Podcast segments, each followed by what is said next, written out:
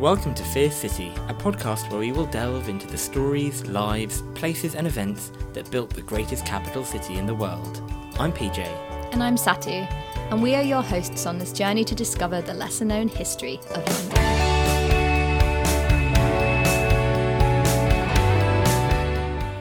The Notting Hill Carnival has, in one form or another, been an annual event in London for the past 60 years. In the area of West London between Notting Hill, Ladbroke Grove, and Westbourne Park tube stations, a quiet postcode that has had a tough history of poverty and violence, but is now an upmarket area, explodes into life with dazzling costumes, massive beats, and millions of people all ready to have fun at Europe's biggest street party. But the Notting Hill Carnival didn't just spring to life fully formed as the massive celebration we know it today. From its radical political roots, it was kept alive by many dedicated people who put time, work, and love into creating a festival for their community. So, come along as we celebrate the Notting Hill Carnival together and raise a rum punch.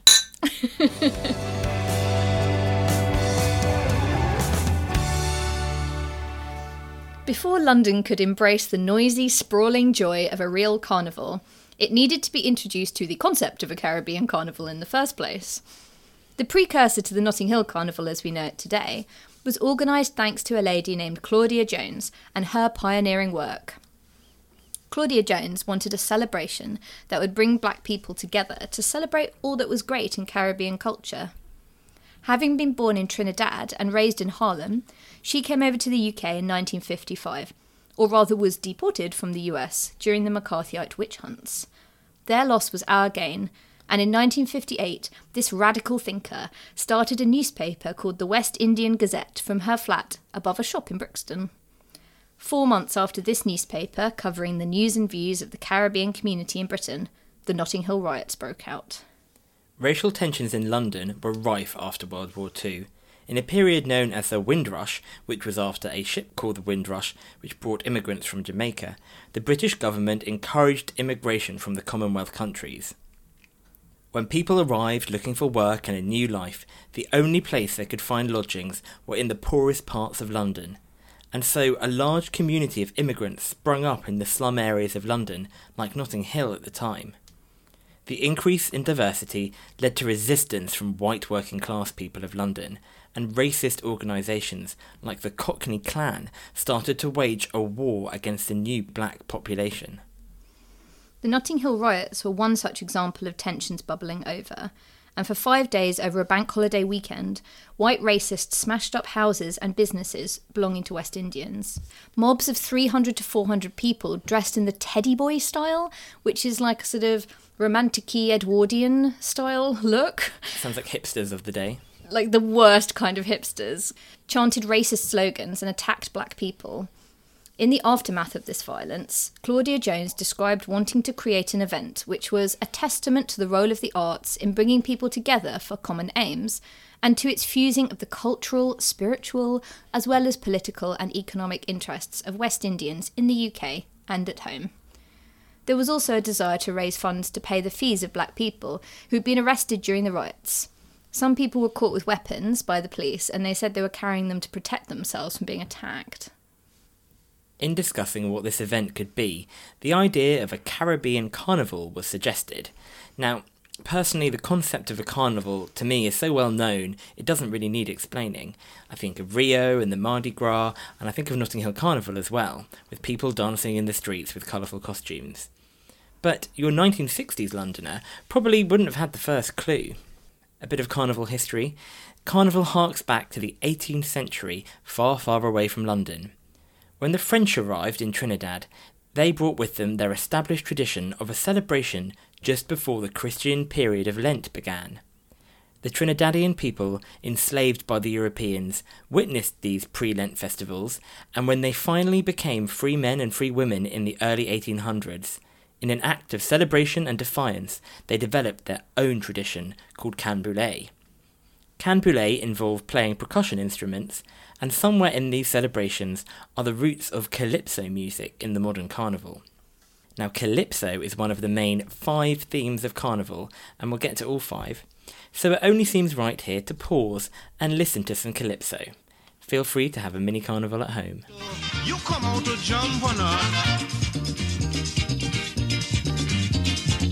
Every time you swing your hand, you bounce me tut tut on me butt. You behaving just I haven't visited the Caribbean myself, but I hear that Trinidad is a glorious tropical island in the middle of a turquoise sea. Turquoise. London isn't renowned for anything turquoise or uh, tropical, especially 60 years ago. So when a carnival was suggested in London, it was probably half as a joke. Carnival meant pre Lent, and pre Lent in England means the dead of London winter. It's hardly the best time to celebrate in the streets. But Jones wasn't deterred and had the idea of bringing the carnival inside by staging it in a large community hall. She had the help of influential black artists, including Edric Connor, a prominent actor and singer who was also the first black actor to appear in the Royal Shakespeare Company. The first carnival took place on the 30th of January 1959 in St Pancras Town Hall, nowhere near Notting Hill. Bit of St Pancras history here. Oh, Back in the 1960s, St Pancras was its own London borough, and it wasn't actually until 1965 that it was merged with the neighbouring Hampstead and Holborn to become the modern London borough of Camden. Where is St Pancras? It's a train station. I have no idea. Okay, great fact. So today, St Pancras Town Hall is actually Camden Town Hall, and on the Saturday of Carnival, it still hosts a Notting Hill Carnival party called Scandalous Saturday. Hey, we should go. So back in 1959, Edric Connor directed the event, and people worked from midnight to 7am decking out the hall to resemble a West Indian festival in time for the Friday event. Over 1,000 people poured into the small hall room, which was cramped, and the carnival atmosphere probably suffered a bit for being contained. Regardless, the event was a huge success, and the BBC even filmed a live half hour broadcast of it, which would have probably been the first time anything like it was shown on British TV. This was so well organised and so successful because I used to organise music events in London and I genuinely couldn't even get them listed in Time Out, let alone on the BBC. So Jones is like really good at this. While partying, music, and dance were a large part of the celebration, the main event was a beauty contest to crown the Carnival Queen. There were 12 contestants, and the winner got a free round trip to Trinidad for the more famous and much more sunny carnival celebration there. Now, a contest to crown a beauty queen might not sound like the most obvious form of protest for a feminist activist like Jones, whose politics was so communist that her biography was entitled Left of Karl Marx. She's actually buried to the left of Karl Marx. Really? Yeah. But in a country like the UK of the 1950s and 60s, where the only mainstream model of beauty was white, to celebrate the beauty of West Indian women was a radical act in itself. It's also just fun, and it's a way to get people involved, so bribe them with beautiful women seems to have been the method. Jones was a canny customer and used to go around beauty salons to talk about her politics to the people who are getting their hair done. So perhaps the pageant was like a natural progression from that. I think you have a crush on I do. Jones. I honestly do a bit. You know, I love a radical feminist activist. Well, Jones wanted to create this event to be annual, and she was bolstered by the success and large numbers of her first carnival, so the next year they had a bigger venue in Marylebone in Seymour Hall. Seymour Hall, which today is a leisure centre, and I go spinning there, can still be booked for events, and it has a capacity of 1,200 people. But back in 1960, they squeezed over 2,000 people into the space and had to turn people away still. The Trinidadian Calypso and Carnival Queen competition were also back, and the schedule of performers was so tightly packed that it became clear that the spirit of Carnival was a lot bigger than the indoor venues that hosted them. The next carnival was at the Lyceum Theatre in Covent Garden. The Lyceum is now where the uh, Lion King has been going since 1999. The Lyceum at the time had fell into disuse and became a ballroom, and was most famous for holding the Miss World competition, so it was probably fitting that the Carnival Queen was crowned there too. Over the next three years, Carnival would take place each year indoors and continue to move around. The vibe of the carnival began to evolve from headlining this beauty contest to being more about a masquerade costume competition. Masquerade is the second key feature of Carnival. Ding ding ding. So the ears enjoy the music and the eyes feast on the colours and design of the costumes. Masquerade is an ageless African practice and plays an essential role in many people's belief systems. It's not just designed for festivals, but it applies to lots of milestone things in life, like people use masquerade for marriage ceremonies. The costumes for the competition held by Jones sound fabulous. The first prize was won by Victor Critchlow, and he wore a hat shaped like the Eiffel Tower. The legitimacy of the London Carnival was further cemented by the organisers arranging for the King of Calypso, the Mighty Sparrow, to perform at the 1962 event. The Mighty Sparrow was the most celebrated calypso player in Trinidad, and it was his first time coming to England, so it's quite the coup for the organisers and a taste of home for all those immigrants who weren't quite good looking enough to win the beauty contest and win the round trip home. Other musical entertainment was provided by limbo dancing and steel bands like the Trinidad All Stars and the Dixielanders. Steel drums were invented in Trinidad and Tobago in the 1930s, and they're made from old steel oil barrels, or they used to be. The bottom of the barrel is bashed into a bowl shape, and then the inside of this pan is hammered with a pattern that creates the distinctive sound when you hit it, and each one has a unique sound. Because I always thought that the actual drumming was the thing that created the shape, but obviously they did that first. Oh, like over time, Yeah. it just gets bashed out. uh, no, I d- hadn't really thought about it, but when I looked into it, yeah, I'm not that smart. the steel band is the third key element of Carnival.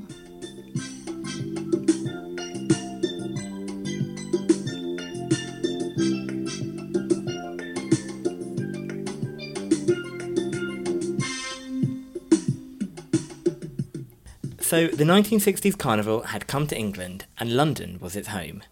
The indoor events proved to be a great success, and they did bring awareness to local communities and helped keep the identity of the Caribbean and African immigrants alive. But containing Carnival inside was never the end game, and according to one of the organisers, David Russell Milner, they'd always wanted to see the carnival taking place on the streets of Notting Hill. Jones's friend Corinne Skinner Carter described her as so full of energy she exhausted everyone, even herself. But sadly, her energy ran out early. On Christmas Eve 1964, Claudia Jones, whose health had been weakened for years by the strains of poverty and stints as a political prisoner in the US, had a heart attack and died. The indoor carnival planned for February was cancelled. But it wasn't the end for the celebration. That August, on the anniversary of the 1958 Notting Hill riots, and also finally getting some decent weather, a steel band walked through Notting Hill. The baton of bringing the music of Trinidad to the public was lifted by the extremely unlikely figure of a social worker named Rhaune Laslett, albeit unintentionally, as Rhaune Laslett didn't actually have any idea about Jones's parties, and it seems that in history there's no love lost between Jones and Rhaune. It's not really them. It's um, it's kind of other people who are trying to figure out like a narrative for this history. These are honestly just two really cool women who just wanted to organize like their community, and other people have maybe tried to shape what their legacy is. But no, these are totally cool ladies. I also love Rhaune Laslett. Rhaune Laslett and Claudia Jones party. Well, let's hear more about her. So, she was actually an energetic community organizer, and her parents were Russian and Native American. So, she was uh, born in the East End, and she founded a community centre in 1965 called the London Free School. In 1966, she started the Notting Hill Fair, which was to prove that from our ghetto there was a wealth of culture waiting to express itself, that we weren't rubbish people. She invited people from various poor communities of Notting Hill, which included Ukrainians, Spanish, Portuguese, Irish, Caribbeans, and Africans. This fair probably made for quite a diminished sight compared to the 2,000 strong crowd Jones had attracted in Marylebone. Laslett had invited a friend of her boyfriend's to play, a steel pan player called Russell Henderson, which was, it turned out, a fateful decision. He'd also played at Claudia Jones's events at the Lyceum. After playing the steel pans on Portobello Green for Laslett's little party for a while, Henderson recalls that the vibe was flagging. He suggested they go for a little walk around the area, still playing the steel pans.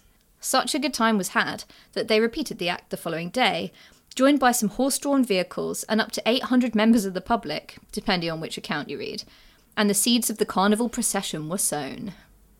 The following year sounds like it was even odder, in that a goat led the procession, and there was a float which had people dressed up as Henry VIII and his wives with costumes borrowed from Madame Tussauds. It kind of sounds like proper village fair stuff, and Henderson was there again, playing his steel pans in the pouring rain. At the end of the festival, there was a barbecue in an adventure playground. So by the time the Notting Hill Fair of 1969 came round, they were getting about 3,500 people in attendance. Can I tell you something about hippie London? Go on. Because London these days has this reputation for being like, you know, expensive and glamorous and sort of international. But hippie London is so like this because my dad was a community organizer in like the 80s or like a community worker. His job title was play coordinator. And he would completely get together this sort of village fair type business, like right in the middle of town, and there would be steel pan bands playing, and it probably would have been a goat, and like literally everyone from every different community would come, and really like basic food would be served, and it would always pour with rain. So this is very nostalgic stuff. Hearing about this, I love disorganized, charming village fete stuff, basically. Thanks for sharing. so in 1970, Rhaune Laslett started to actually shy off organising the fair because of increased racial tensions of the time. There was a protest against police harassment, which had been staged due to repeated raids of a restaurant called the Mangrove in Notting Hill. The Mangrove restaurant was run by a Trinidadian community activist called Frank Critchlow. The restaurant had famous customers like Jimi Hendrix and Nina Simone, and acted as a kind of unofficial headquarters for the organisers of the Notting Hill Carnival. So the people protesting these raids on the restaurant were arrested and their trial actually went on to be the longest and most expensive in the history of the Old Bailey, but it led to acquittal of all of those charged. The spirit of the Mangrove restaurant is somewhat kept alive today, in that it's now a Caribbean chain restaurant called the Rum Kitchen. So the spirit of the the food fair rather than the political spirit, maybe. In the face of the violent protests, Laslett became worried about people getting hurt in any further altercations, especially children, and decided to drop the plans for the carnival that year. She passed the reins to a small group of local people who decided they didn't want to let the fun stop. They managed to arrange a smaller, maybe even less well organised event that nevertheless kept the thread going. I think it sounds quite nice. It was an open air dance party with free toffee apples, soft drinks, and rolls. Rolls. History does not record what was in the rolls, sadly. Mm, that's a terrible shame. I tried to find out for you. 1971's event was about the same, but for some reason in 1972, the timing was right and the crowd showed up. Hundreds of people were dancing away in the afternoon as the bands played, and by the time they made their move to walk through the streets, the road was so full they couldn't get the floats through on their planned route, so they just went off in a different direction and went wherever they liked. This was the last time the carnival was this charmingly disorganised, and really the last time it could be because it's about to blow up. In 1973, a guy called Leslie Palmer came on board after seeing an advert in Time Out, placed by the Trust, who helped to organise the event. He took over running the festival and he totally transformed it into a celebration of West Indian culture. His vision was to include every Caribbean island in the festivities and to encourage traditional masquerade. Crowds of up to 10,000 people showed up on the Monday of the festival to dance around the floats and amplified sound systems in the Jamaican style which were brought in for the first time. And with that, actually, we'll stop because I'm going to mention that would be the third kind of uh, Ah. carnival event, which is sound systems. Ding ding ding, carnival bingo! Uh, and today there are about 40 of them pumping out music all weekend.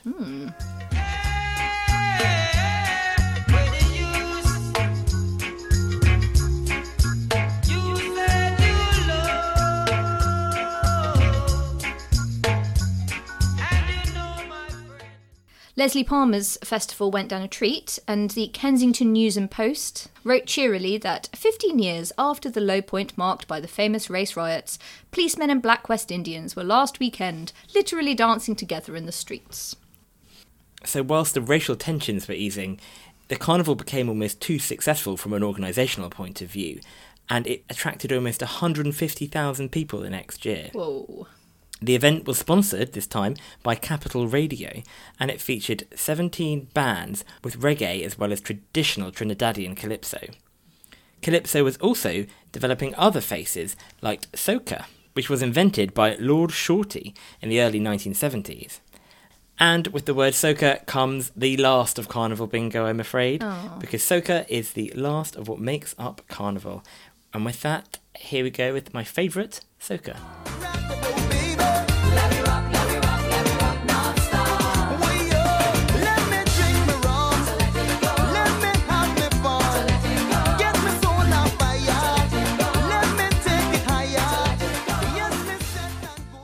Carnival that year also featured a lot more police officers than ever before.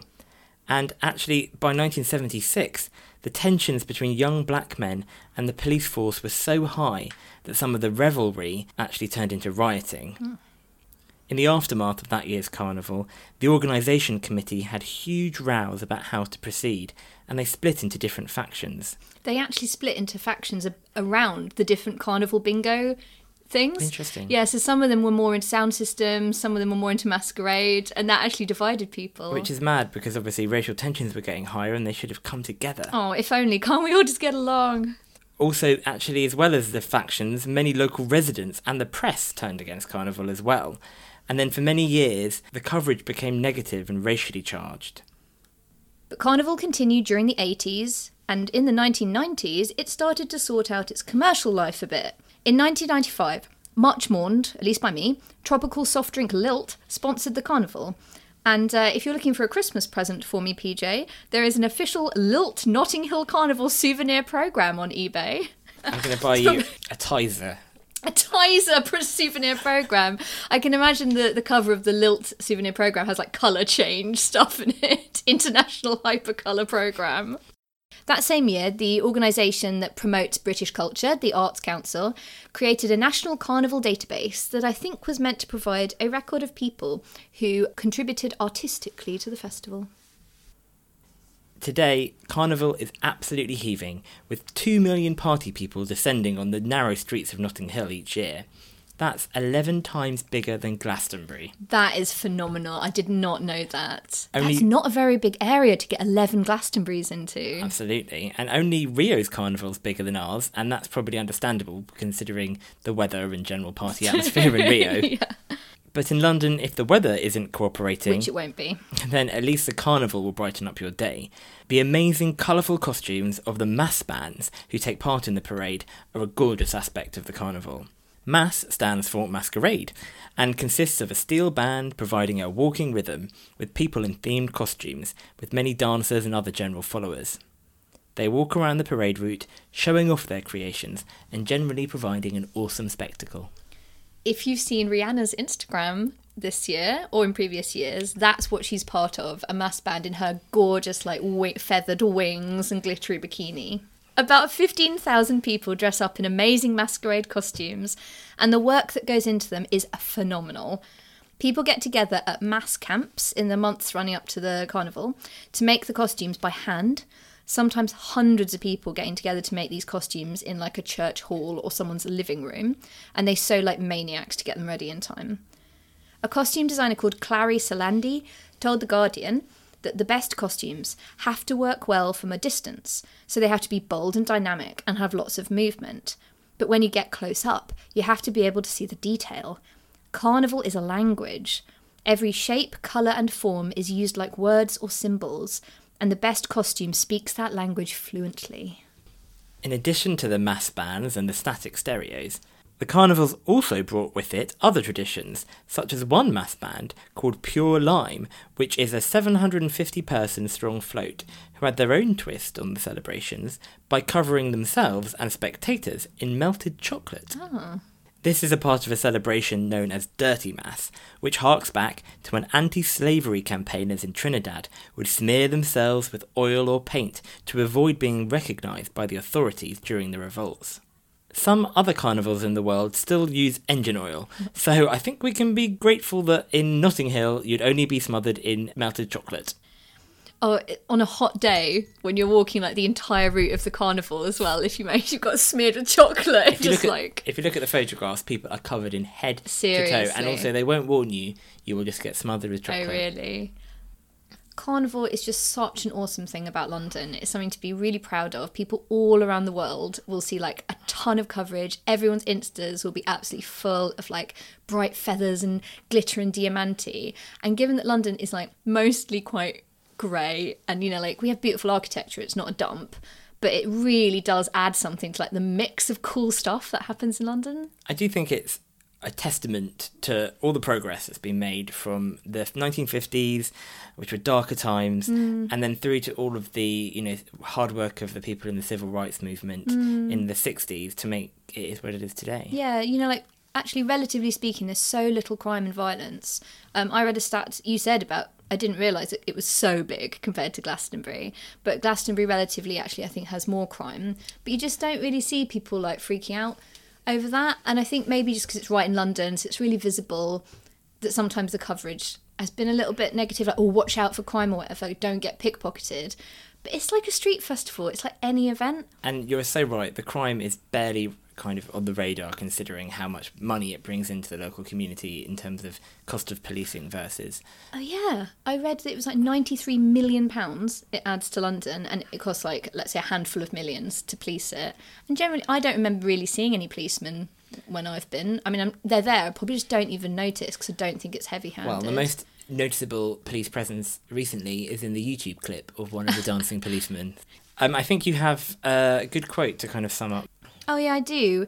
Not that I'm interested in Claudia Jones and completely neutral on the topic of Claudia Jones, as you know, but she said, "A people's art is the genesis of their freedom." And I think that really speaks to how Trin- Trinidadian culture and West Indian culture in general has turned into this really beautiful, positive thing. We've learnt how political it's been. So, from these deeply political roots, just this gorgeous, happy visual display So, if you're thinking of visiting Carnival uh, this year, we're recording our episode a week before the 2017 Carnival, which looks to be the biggest yet. And if the streets are a bit overwhelming, there's tons of warm up parties you can go to. Maybe check out a steel band competition on the Saturday, watch the Monarch of Calypso crowned in the Calypso tent. And Sunday is Kids' Day, where things are just a little bit more fun and mellow. And the main parade is on the Monday. On Bank Holiday Monday, the parade starts at 10am. It's three and a half miles long, the route, and the parties will run late into the night. We've repped time out quite a lot in this episode, but it's just absolutely true that it's been a really long supporter of Carnival, and they have the most comprehensive guide to everything that's going on there over the weekend. So check that out for where all the best sound systems are so you don't have my fears about missing out.